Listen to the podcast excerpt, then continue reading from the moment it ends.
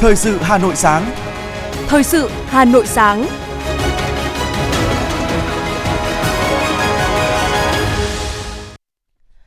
Kính chào quý vị và các bạn. Mời quý vị và các bạn theo dõi chương trình Thời sự sáng nay thứ tư ngày 11 tháng 1 năm 2023. Chương trình có những nội dung chính sau đây. Thủ tướng Phạm Minh Chính dự và chủ trì hội nghị tổng kết công tác năm 2022 và triển khai phương hướng nhiệm vụ năm 2023 của Tập đoàn Dầu khí Việt Nam. Phó Bí thư Thành ủy Nguyễn Ngọc Tuấn dự lễ khánh thành công trình cải tạo vườn hoa Diên Hồng. Thị trường đồ cúng ngày lễ ông công ông táo khởi động sớm. Hà Nội liên tiếp phát hiện thu giữ lượng lớn thực phẩm không rõ nguồn gốc. Phần tin thế giới có những sự kiện nổi bật. Tân Tổng thư ký ASEAN nêu bật các thách thức và cơ hội trong khu vực. Tổng thống Mỹ tuyên bố tình trạng khẩn cấp đối với bang California. Sau đây là những nội dung chi tiết. Nhận lời mời của Thủ tướng nước Cộng hòa Dân chủ Nhân dân Lào Sòn Say Sisaran, Thủ tướng Chính phủ Phạm Minh Chính sẽ thăm chính thức Lào, đồng chủ trì kỳ họp thứ 45 Ủy ban Liên Chính phủ Việt Nam Lào và bế mạc năm đoàn kết hữu nghị Việt Nam Lào, Lào Việt Nam năm 2022, từ ngày 11 đến ngày 12 tháng 1 năm 2023. Đây là chuyến thăm làm đầu tiên của Thủ tướng Chính phủ Phạm Minh Chính trên cương vị mới. Thủ tướng Chính phủ cũng là lãnh đạo nước ngoài đầu tiên thăm chính thức Lào kể từ khi Thủ tướng Lào Sòn Say Sihamphon được bầu. Chuyến thăm chính thức Lào của Thủ tướng cũng mang một ý nghĩa đặc biệt, chính thức khép lại năm đoàn kết hữu nghị Việt Nam Lào thành công rực rỡ. Thưa quý vị và các bạn, chiều qua tại Hà Nội, Thủ tướng Phạm Minh Chính đã dự và chủ trì hội nghị tổng kết công tác năm 2022 và phát và triển khai phương hướng nhiệm vụ năm 2023 của Tập đoàn Dầu khí Việt Nam PVN. Thay mặt lãnh đạo Đảng, Nhà nước và Chính phủ, Thủ tướng Phạm Minh Chính biểu dương những đóng góp của PVN trong năm 2022 người đứng đầu chính phủ đề nghị PVN tiếp tục ra soát kỹ từng chỉ tiêu, kế hoạch sản xuất kinh doanh đề ra trong năm 2023, phân đấu mục tiêu kết quả năm 2023 bằng hoặc vượt so với năm 2022. Cùng với đó, các cấp ủy đảng, lãnh đạo, tập đoàn và toàn thể cán bộ tiếp tục phát huy truyền thống quý báu, bản lĩnh của người lao động giàu khí chân chính, đoàn kết, nỗ lực phấn đấu, quyết tâm vượt qua mọi khó khăn, quyết liệt, sáng suốt trong chỉ đạo điều hành, ra sức thi đua hoàn thành vượt mức các chỉ tiêu sản xuất, kinh doanh và thiết lập các kỷ lục mới trong năm 2023 và kế hoạch 5 năm 2021-2025. Thủ tướng Phạm Minh Chính tin tưởng và hy vọng với sự lãnh đạo, chỉ đạo sâu sát của Đảng và Chính phủ, sự ủng hộ của nhân dân cả nước, cùng với sự nỗ lực cố gắng không ngừng nghỉ, Tập đoàn Dầu khí Quốc gia Việt Nam sẽ hoàn thành xuất sắc các nhiệm vụ được giao. Tối ngày 10 tháng 1 tại Hà Nội, Liên hiệp các tổ chức hữu nghị Việt Nam tổ chức gặp mặt hữu nghị đoàn ngoại giao, các tổ chức quốc tế và tổ chức phi chính phủ nước ngoài nhân dịp Tết Nguyên đán Quý Mão 2023. Phó Chủ tịch nước Võ Thị Ánh Xuân dự và phát biểu tại sự kiện. Thay mặt lãnh đạo Đảng, Nhà nước và nhân dân Việt Nam, Phó Chủ tịch nước Võ Thị Ánh Xuân chân thành cảm ơn đoàn ngoại giao, chính phủ và nhân dân các nước, tổ chức quốc tế, tổ chức phi chính phủ đã ủng hộ hợp tác và giúp đỡ Việt Nam trong suốt thời gian qua. Phó Chủ tịch nước đánh giá năm 2023 có ý nghĩa quan trọng đối với Việt Nam là năm bản lề trong việc thực hiện kế hoạch phát triển kinh tế xã hội 5 năm 2021 đến 2025. Việt Nam tiếp tục ưu tiên kiểm soát hiệu quả dịch bệnh, giữ vững ổn định kinh tế vĩ mô, kiểm soát lạm phát, thúc đẩy tăng trưởng nâng cao năng lực, khả năng chống chịu và thích ứng của nền kinh tế, đồng thời thúc đẩy đổi mới sáng tạo, chuyển đổi số, tăng trưởng xanh, bảo vệ môi trường, ứng phó với biến đổi khí hậu, tập trung xây dựng, hoàn thiện thể chế, chính sách, nâng cao hiệu lực, hiệu quả thực thi pháp luật, đẩy mạnh phòng chống tham nhũng, tiêu cực, lãng phí. Để thực hiện được những mục tiêu đó, Phó Chủ tịch nước hy vọng và tin tưởng rằng trên nền tảng mối quan hệ tốt đẹp trong nhiều năm qua, các cơ quan đại diện ngoại giao, tổ chức quốc tế, tổ chức phi chính phủ nước ngoài sẽ tiếp tục hợp tác chặt chẽ với Việt Nam vì sự phát triển bền vững, phồn vinh, hạnh phúc của Việt Nam cũng như của các quốc gia, dân tộc trên thế giới. Chiều ngày hôm qua, Phó Bí thư Thành ủy, Chủ tịch Hội đồng nhân dân thành phố Nguyễn Ngọc Tuấn, trưởng ban chỉ đạo chương trình số 03 của Thành ủy Hà Nội đã dự lễ khánh thành công trình cải tạo vườn hoa Diên Hồng quận Hoàn Kiếm. Cùng dự có Phó Chủ tịch Ủy ban nhân dân thành phố Hà Nội Dương Đức Tuấn.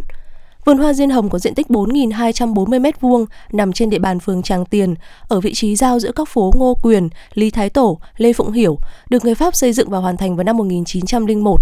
Sau năm 1945, địa điểm này được đổi tên thành vườn hoa Diên Hồng – đây là vườn hoa có giá trị về kiến trúc tại khu vực trung tâm Hà Nội, đồng thời đóng vai trò quan trọng trong việc kết nối hoàn chỉnh không gian kiến trúc cảnh quan khu vực vườn hoa Lý Thái Tổ, quảng trường ngân hàng, nhà nước, khu vực Hồ Hoàn Kiếm và phụ cận là di tích lịch sử cấp quốc gia đặc biệt và nhiều công trình quan trọng khác. Đến nay sau gần 120 năm tồn tại,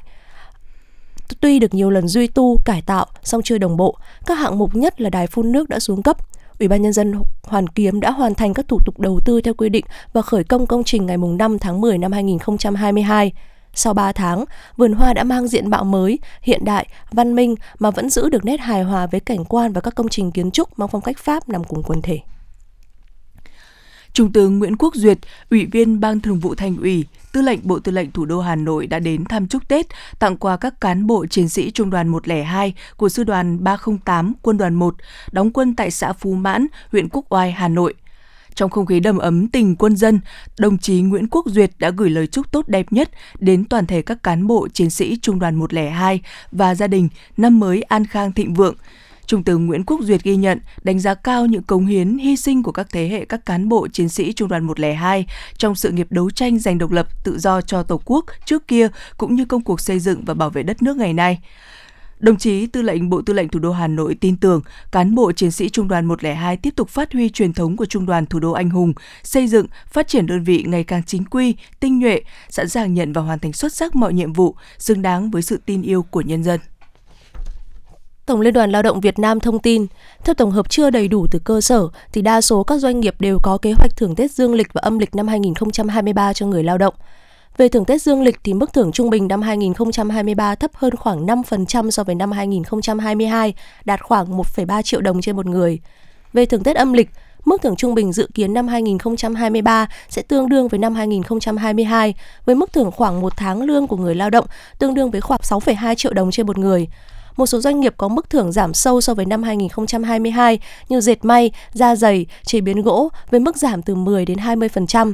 Mức thưởng Tết cao thuộc với các doanh nghiệp ngành điện tử, công nghệ thông tin, tài chính ngân hàng, thương mại, chế biến thực phẩm, sản xuất bao bì, nhựa. Một số doanh nghiệp trong tình trạng chờ phải giải thể, phá sản, chủ bỏ trốn nên nhiều người lao động không có tiền thưởng Tết. Trước tình hình trên, Tổng Liên đoàn Lao động Việt Nam tiếp tục chỉ đạo toàn hệ thống tổ chức các hoạt động chăm lo cho đoàn viên, người lao động nhân dịp Tết Nguyên đán Quý Mão năm 2023 với chủ đề Tết sum vầy, xuân gắn kết.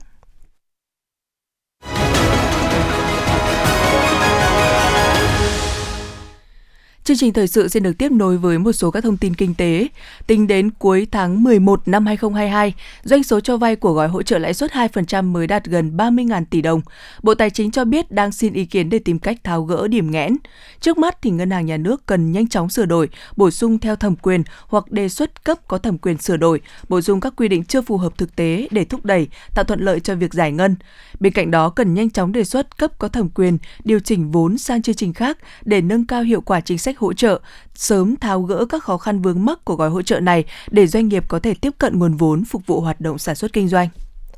Phát triển tối thiểu thêm 30 điểm giới thiệu, bán sản phẩm ô cốp là một trong ba nhóm mục tiêu nêu trong kế hoạch số 09 của Ủy ban Nhân dân thành phố Hà Nội về việc triển khai thực hiện chương trình mỗi xã một sản phẩm năm 2023. Theo đó, thành phố sẽ triển khai tối thiểu một trung tâm thiết kế sáng tạo, giới thiệu, quảng bá và bán sản phẩm ô cốp, làng nghề gắn với du lịch – tổ chức đánh giá, phân hạng các sản phẩm đăng ký tham gia chương trình ô cốp cấp thành phố theo đúng quy định. Phấn đấu có khoảng 400 sản phẩm đạt từ 3 sao trở lên và 10 sản phẩm tiềm năng 5 sao tham gia đánh giá, phân hạng sản phẩm cấp quốc gia. Ngoài ra, thành phố sẽ thực hiện và hoàn thành các mục tiêu đề ra của chương trình ô cốp đến năm 2025 của thành phố và trung ương. Ngày lễ đưa ông công ông táo về trời ngày 23 tháng Chạp năm nay rơi vào thứ Bảy, ngày 14 tháng 1 năm 2023 dương lịch.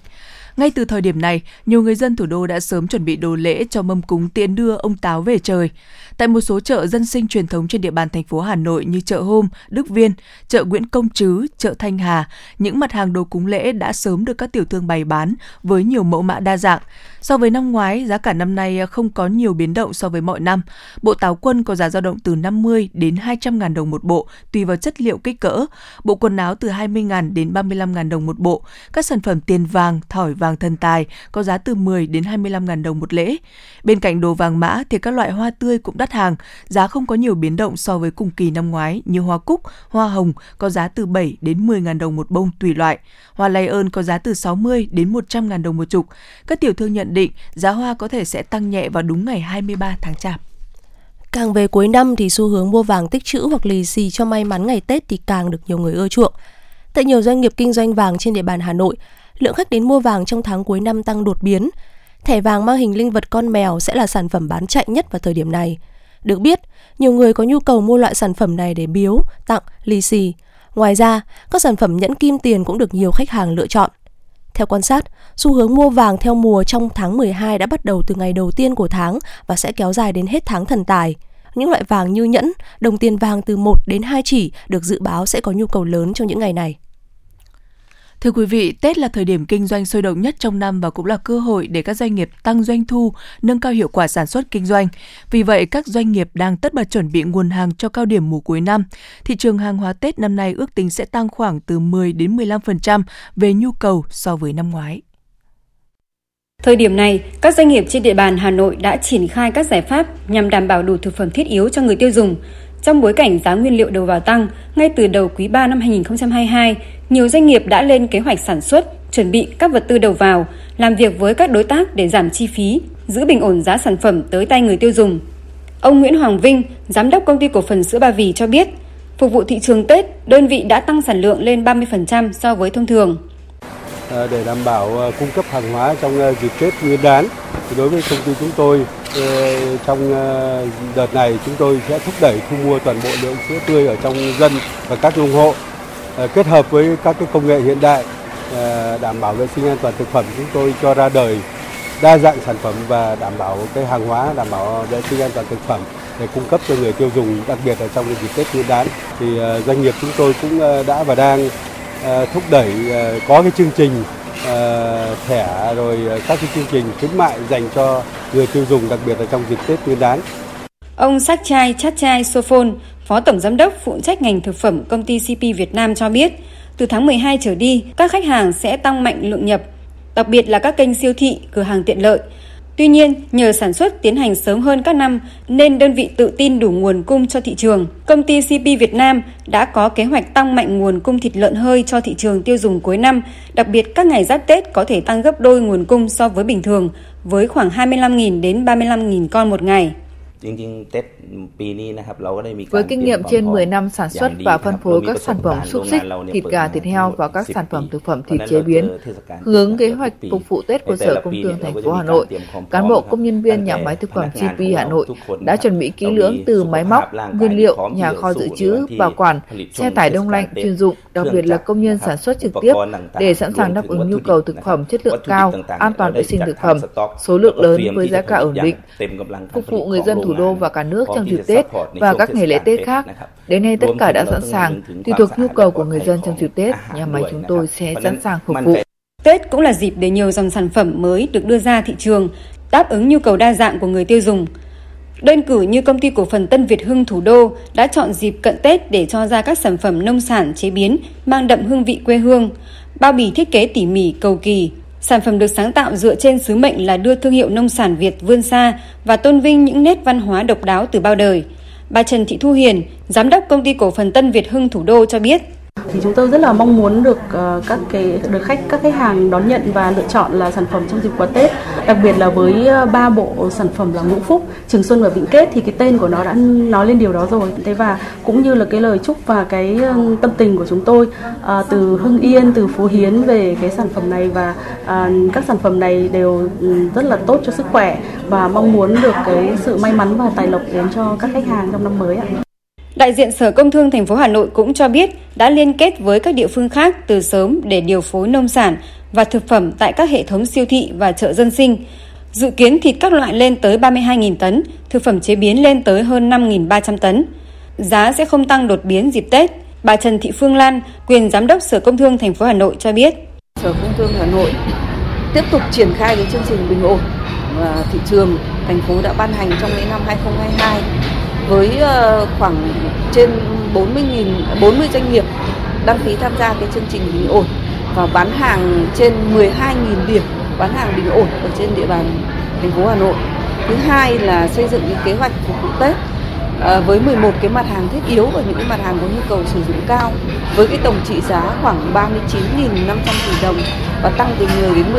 15% so với cái năm Tết của năm 2022. Sở Công Thương thành phố Hà Nội cũng cho biết sẽ liên tục có các đoàn kiểm tra về chất lượng vệ sinh an toàn thực phẩm, bình ổn giá cả tại các chợ dân sinh và các hệ thống phân phối cận Tết, đảm bảo không có mặt hàng nào bị đội giá cao so với thông thường.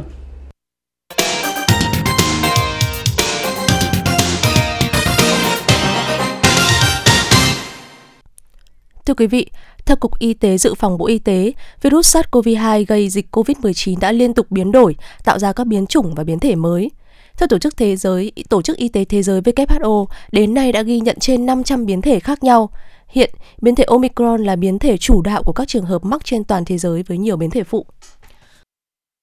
Thưa giáo sư tiến sĩ Phan Trọng Lân, hiện nay sự xuất hiện của biến thể XBB tại Tây Ninh và thành phố Hồ Chí Minh với nguy cơ lây lan dịch bệnh gia tăng khiến dư luận rất quan tâm. Vậy giáo sư đánh giá như thế nào về vấn đề này ạ? cái sự biến đổi chúng ta sẽ quan tâm đến những cái biến đổi nó mang cái tính à, quan ngại thì ở đây không phải chỉ trên biến đổi kiểu hình gen mà chúng ta tiếp tục theo dõi trên thực địa và đặc biệt cái sự theo dõi đòi hỏi sát sao trong cái biến đổi không chỉ biến đổi nhanh mà nó còn có các cái biểu hiện lâm sàng nó làm giảm đi những cái biện pháp phòng chống à, đã có như vaccine à, thuốc điều trị và thậm chí cả nó ảnh hưởng đến các cái à, sinh phẩm chẩn đoán. Và với cái sự theo dõi chặt chẽ để khi mà có cái sự à, bất thường thì chúng ta có cái ứng xử một cách kịp thời. Chúng ta phải tập trung vào các cái cửa khẩu nhiều để mà chúng ta à, khống chế ngay tại nguồn phát hiện càng sớm thì chúng ta xử lý càng triệt để. Tuy nhiên đây một vấn đề lâu dài bởi vì chúng ta đang à, Ừ, sống cùng với các cái virus đấy thì như vậy cái việc giám sát kể cả trong nội địa và không phải chúng ta chỉ giám sát bằng qua các cái xét nghiệm à, chuyên sâu như là giải trình từ gen mà chúng ta còn giám sát à, trong các cái cơ sở khám chữa bệnh giám sát tại cộng đồng và phối hợp rất chặt chẽ đối với quốc tế để khi chúng ta phát hiện các cái bất thường thì có các cái ứng xử kịp thời. Vâng, thời điểm Tết và mùa lễ hội đang đến rất gần với rất nhiều nguy cơ dẫn đến việc bùng phát dịch bệnh. Vậy Bộ Y tế hiện nay đang tập trung chống dịch theo những hướng cụ thể như thế nào thưa giáo sư? À, chúng ta sẽ lấy mẫu để mà à, giải trình tự đối với các cái trường hợp bên cạnh cái việc mà kiểm dịch chúng ta các cái biểu hiện sức khỏe những cái người mà có gia tăng nhiệt độ thì chúng ta sẽ giám sát một cách đầy đủ cái thứ hai là tuyên truyền ngay tại cửa khẩu và các cái tờ rơi. Để khi những cái à, du khách đến vào Việt Nam thì chúng ta biết được các cái biện pháp phòng chống à, bên cạnh à, các cái cái mà à, đi lại thì các cái biện pháp phòng chống dịch mà của đã triển khai tại Việt Nam. Và cái à, thứ ba là cái mà à, vaccine à, đối với các cái nơi mà à, đặc biệt là giao lưu đi lại nhiều những nơi du lịch những cái nơi mà tỷ lệ tiêm chủng thấp thì cần phải khẩn trương à, bao phủ những cái mũi tiêm còn thiếu để nó đảm bảo một cái nền miễn dịch tốt. Trân trọng cảm ơn giáo sư đã nhận lời trả lời phỏng vấn ạ.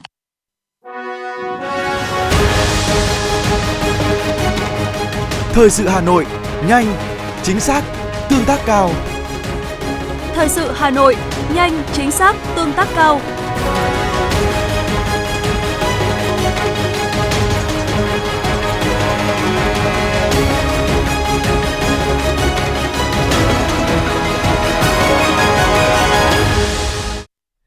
Thưa quý vị, để đáp ứng và phục vụ tốt nhu cầu đi lại của người nhân, nhân dân, đảm bảo chất lượng dịch vụ, Cục Hàng không Việt Nam kiến nghị Ủy ban nhân dân các tỉnh thành phố chỉ đạo Sở Giao thông Vận tải ra soát, yêu cầu các đơn vị khai thác các tuyến xe buýt đi đến cảng hàng không lập kế hoạch tăng tần suất khai thác và tăng thời gian hoạt động của các tuyến xe buýt đi đến các cảng hàng không, đặc biệt là vào khung giờ ban đêm theo thời gian khai thác đêm của cảng hàng không. Cơ quan này cũng đề nghị Ủy ban nhân dân các tỉnh chỉ đạo Sở Giao thông Vận tải ra soát, yêu cầu các đơn vị cung cấp dịch vụ vận tải khác trên địa bàn như taxi, xe công nghệ tăng thời gian hoạt động, tăng số lượng các phương tiện đến cảng hàng không để phục vụ khách có nhu cầu, đặc biệt là các hành khách trên các chuyến bay đêm đi đến cảng hàng không. Chỉ đạo các cơ quan đơn vị thanh tra, kiểm tra, công an địa phương phối hợp với cảng hàng không, cảng hàng không để tăng cường công tác kiểm tra giám sát, duy trì an ninh trật tự tại cảng hàng không, kịp thời xử lý các các tình huống phát sinh khẩn nguy, đồng thời kịp thời phát hiện xử lý nghiêm các tổ chức cá nhân liên quan đến tình trạng xe dù, tình trạng lôi kéo hành khách, ép giá hành khách và tăng giá vé trái quy định. Từ trước đến nay thì thông tin các chuyến bay đi đến qua cảng hàng không quốc tế Nội Bài đều được hiển thị trên các màn hình điện tử tại các khu vực gồm sảnh đi đến, các quầy làm thủ tục hàng không, khu vực sau khi kiểm tra an ninh, khu vực cách ly, cửa khởi hành, băng chuyển nhận hành lý và các phòng chờ, đồng thời trên website của cảng. Hiện nay thì với phần mềm ứng dụng INIA, hành khách hoàn toàn có thể tự tra cứu và cập nhật thông tin chuyến bay đi, đến, quốc tế và nội địa đều được kết nối với cơ sở dữ liệu của cảng hàng không nội bài mọi lúc, mọi nơi từ chiếc điện thoại cá nhân, nhanh chóng xác định được vị trí quầy thủ tục, băng tải hành lý, cửa ra máy bay để tiếp cận với các khu vực chính xác, kịp thời. Các chuyến bay được sắp xếp theo thời gian trong ngày từ 0 đến 0 giờ đến 24 giờ theo hai trường gồm chuyến đi và chuyến đến. Nếu muốn theo dõi một chuyến bất kỳ, khách hàng có thể vào mục tìm kiếm, nhập số hiệu chuyến bay, chặng bay, hãng hàng không. INEA sẽ hiển thị chính xác các thông tin quan trọng như ngày, giờ bay, nhà ga, quầy thủ tục, băng tải hành lý, cửa khởi hành. Đặc biệt, khi người dùng gạt phím nhận thông báo chuyến bay, bất kỳ sự thay đổi nào của chuyến bay sẽ được thông báo trên điện thoại đội quản lý thị trường số 2 của Cục Quản lý Thị trường Hà Nội phối hợp với đội 4 Phòng Cảnh sát Phòng chống tội phạm về môi trường Công an Hà Nội vừa bất ngờ kiểm tra điểm tập kết hàng hóa trên đường Trần Quang Khải, phường Lý Thái Tổ, quận Hoàn Kiếm. Thời điểm kiểm tra, đoàn điểm kiểm tra phát hiện tạm giữ khoảng 1 tấn nầm lợn được cất giấu trong 35 bao tải. Đáng chú ý là dù đều là nầm động vật đã được cấp đông nhưng đã có dấu hiệu bốc mùi hôi thối khó chịu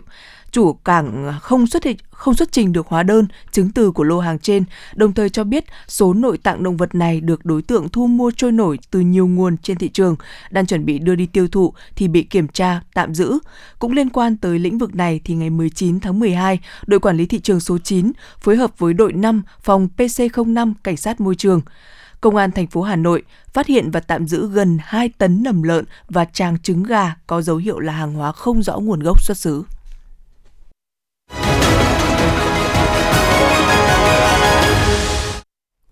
Xin chuyển sang phần tin thế giới. Tổng thư ký Hiệp hội các quốc gia Đông Nam Á ASEAN Cao Kim Hun cho rằng các xu hướng mới và đang nổi lên sẽ mang theo cả thách thức và cơ hội, góp phần định hình ASEAN trong thời gian tới. Phát biểu tại lễ nhậm chức gần đây, Tổng thống thư ký Cao Kim Hun nhấn mạnh ASEAN, khu vực vốn rất dễ xảy ra thiên tai và bị tổn thương trước biến đổi khí hậu, cần thúc đẩy các nỗ lực hướng tới phát triển bền vững. Đồng thời, chuyển đổi sang nền kinh tế trung hòa carbon và chuẩn bị sẵn sàng để ứng phó với bất kỳ rủi ro thiên tai nào các chính đảng của Sudan bắt đầu đàm phán hướng tới đạt được thỏa thuận cuối cùng nhằm thành lập một chính phủ dân sự và giải quyết các vấn đề nổi bật khác. Hơn một năm sau cuộc đảo chính quân sự ở nước này, đây là giai đoạn 2 của tiến trình đàm phán nói trên. Tháng trước, các đảng phái trên và quân đội Sudan đã ký một thỏa thuận khung để khởi động quá trình chuyển đổi chính trị mới hướng tới bầu cử. Tuy nhiên, nhiều ý kiến cho rằng thỏa thuận này không đại diện cho đa số và có một số điểm sẽ gây tranh cãi trong các cuộc đàm phán tiếp theo. Ít nhất 17 người đã thiệt mạng trong cuộc đụng độ giữa người biểu tình với cảnh sát ở miền Nam Peru, đánh dấu ngày chết chóc nhất. Trong các cuộc biểu tình đòi bầu cử sớm và thả cựu Tổng thống Pedro Castillo, các cuộc đụng độ giữa lực lượng phản đối chính phủ với lực lượng an ninh bùng phát từ đầu tháng 12 năm 2022 sau vụ phế truất và bắt giữ cựu Tổng thống Pedro Castillo ngay sau khi ông tìm cách giải tán quốc hội. Tòa án tối cao Mỹ đã bác bỏ yêu cầu của NSO Group về việc ngăn chặn vụ kiện của WhatsApp, trong đó cáo buộc rằng công ty à, công nghệ Israel đã cho phép thực hiện hành vi gián điệp mạng à, hàng loạt thông qua phần mềm Pegasus. Với quán quyết trên thì công ty cung cấp ứng dụng nhắn tin miễn phí WhatsApp thuộc Meta có thể tiếp tục theo đuổi vụ kiện nhằm vào phần mềm Pegasus của NSO Group tại tòa án liên bang California. Bộ Quốc phòng và lực lượng bảo vệ bờ biển Nhật Bản thông báo tàu khu trục Injuma của lực lượng phòng vệ biển đã bị mắc cạn và kẹt ở vùng biển phía tây nước này. Một lượng dầu nhỏ đã bắt đầu dò dỉ ra vùng biển xung quanh về tàu, vết dò dỉ kéo dài khoảng 30 mét.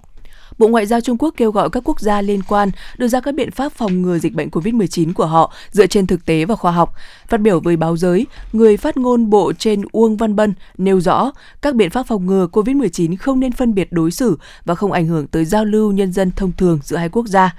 Trước đó, hãng Kyodo đưa tin Trung Quốc đã thông báo với các công ty du lịch về việc tạm ngừng cấp thị thực mới ở Nhật Bản cho những người muốn tới Trung Quốc. Động thái này diễn ra ngay sau khi Nhật Bản siết chặt các quy định liên quan tới du khách đến từ Trung Quốc. Theo đó, yêu cầu tất cả những người nhập cảnh trực tiếp từ Trung Quốc phải có xét nghiệm PCR âm tính với COVID-19 trong vòng 72 giờ sau khi khởi hành, cũng như xét nghiệm âm tính khi đến Nhật Bản. Tổng thống Mỹ Joe Biden đã ban bố tình trạng khẩn cấp đối với bang California sau khi các cơn bão tấn công bang này trong suốt một tuần qua, khiến ít nhất 12 người thiệt mạng và hàng trăm nghìn ngôi nhà cũng như doanh nghiệp bị mất điện. Theo Nhà Trắng thì việc ban bố tình trạng khẩn cấp sẽ cho phép cơ quan quản lý khẩn cấp liên bang triển khai các nỗ lực cứu trợ thiên tai và huy động nguồn lực khẩn cấp. Bộ Công nghiệp và Bộ Tài chính Thái Lan đang sử dụng chương trình giảm thuế thu nhập doanh nghiệp mới để khuyến khích các doanh nghiệp sử dụng nhiều hơn các sản phẩm nhựa phân hủy sinh học nhằm giảm thiểu rác thải. Bộ trưởng Bộ Công nghiệp Thái Lan cho biết mức giảm thuế tương đương với khoảng 25% số tiền mà các công ty đã trả để mua các sản phẩm nhựa có thể phân hủy sinh học từ 2022 đến 2024. Biện pháp này cũng nhằm ủng hộ mô hình kinh tế sinh học, tuần hoàn, xanh của chính phủ.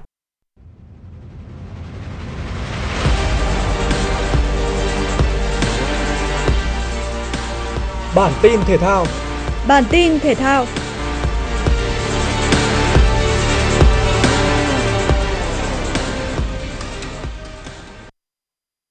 Sau khi kết thúc hành trình cùng đội tuyển Pháp tại World Cup 2022 với vị trí áo quân, thủ thành Hugo Lloris đã quyết định kết thúc sự nghiệp thi đấu quốc tế cùng Le Bleu. Lần đầu khoác áo đội tuyển Pháp vào tháng 11 năm 2008 khi mới 21 tuổi, Lloris đã trải qua rất nhiều thăng trầm cùng đội tuyển quốc gia.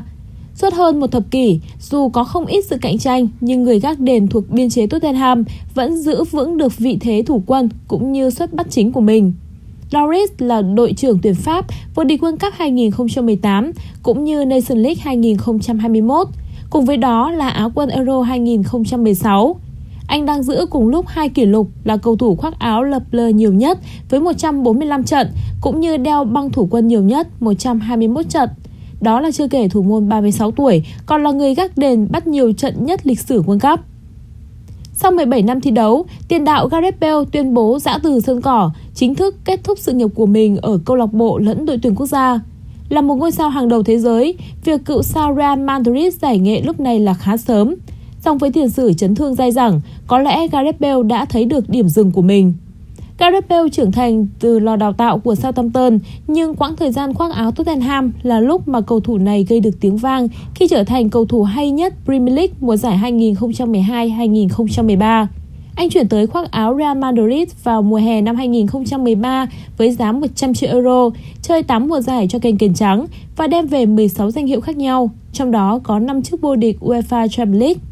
Cuối mùa giải 2021-2022, Gareth Bale kết thúc hợp đồng với Real Madrid để chuyển sang chơi bóng tại Mỹ. Hiện tại, anh đang khoác áo câu lạc bộ Los Angeles FC ở giải nhà nghề Mỹ. Ngôi sao đội tuyển xứ Wales vừa ký hợp đồng một năm với đội bóng này vào hồi tháng 6 năm 2022.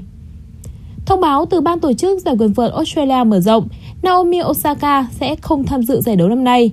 Lý do rút lui của tay vợt nữ cựu số 1 thế giới không được tiết lộ, nhưng nhiều khả năng có liên quan đến những vấn đề về tâm lý. Osaka đã không thi đấu kể từ sau khi bị loại ở vòng 1 giải quần vợt Tokyo mở rộng tháng 9 năm ngoái. Trong quá khứ, cô từng tiết lộ rằng mình bị mắc căn bệnh trầm cảm và nhiều lần phải tiến hành điều trị.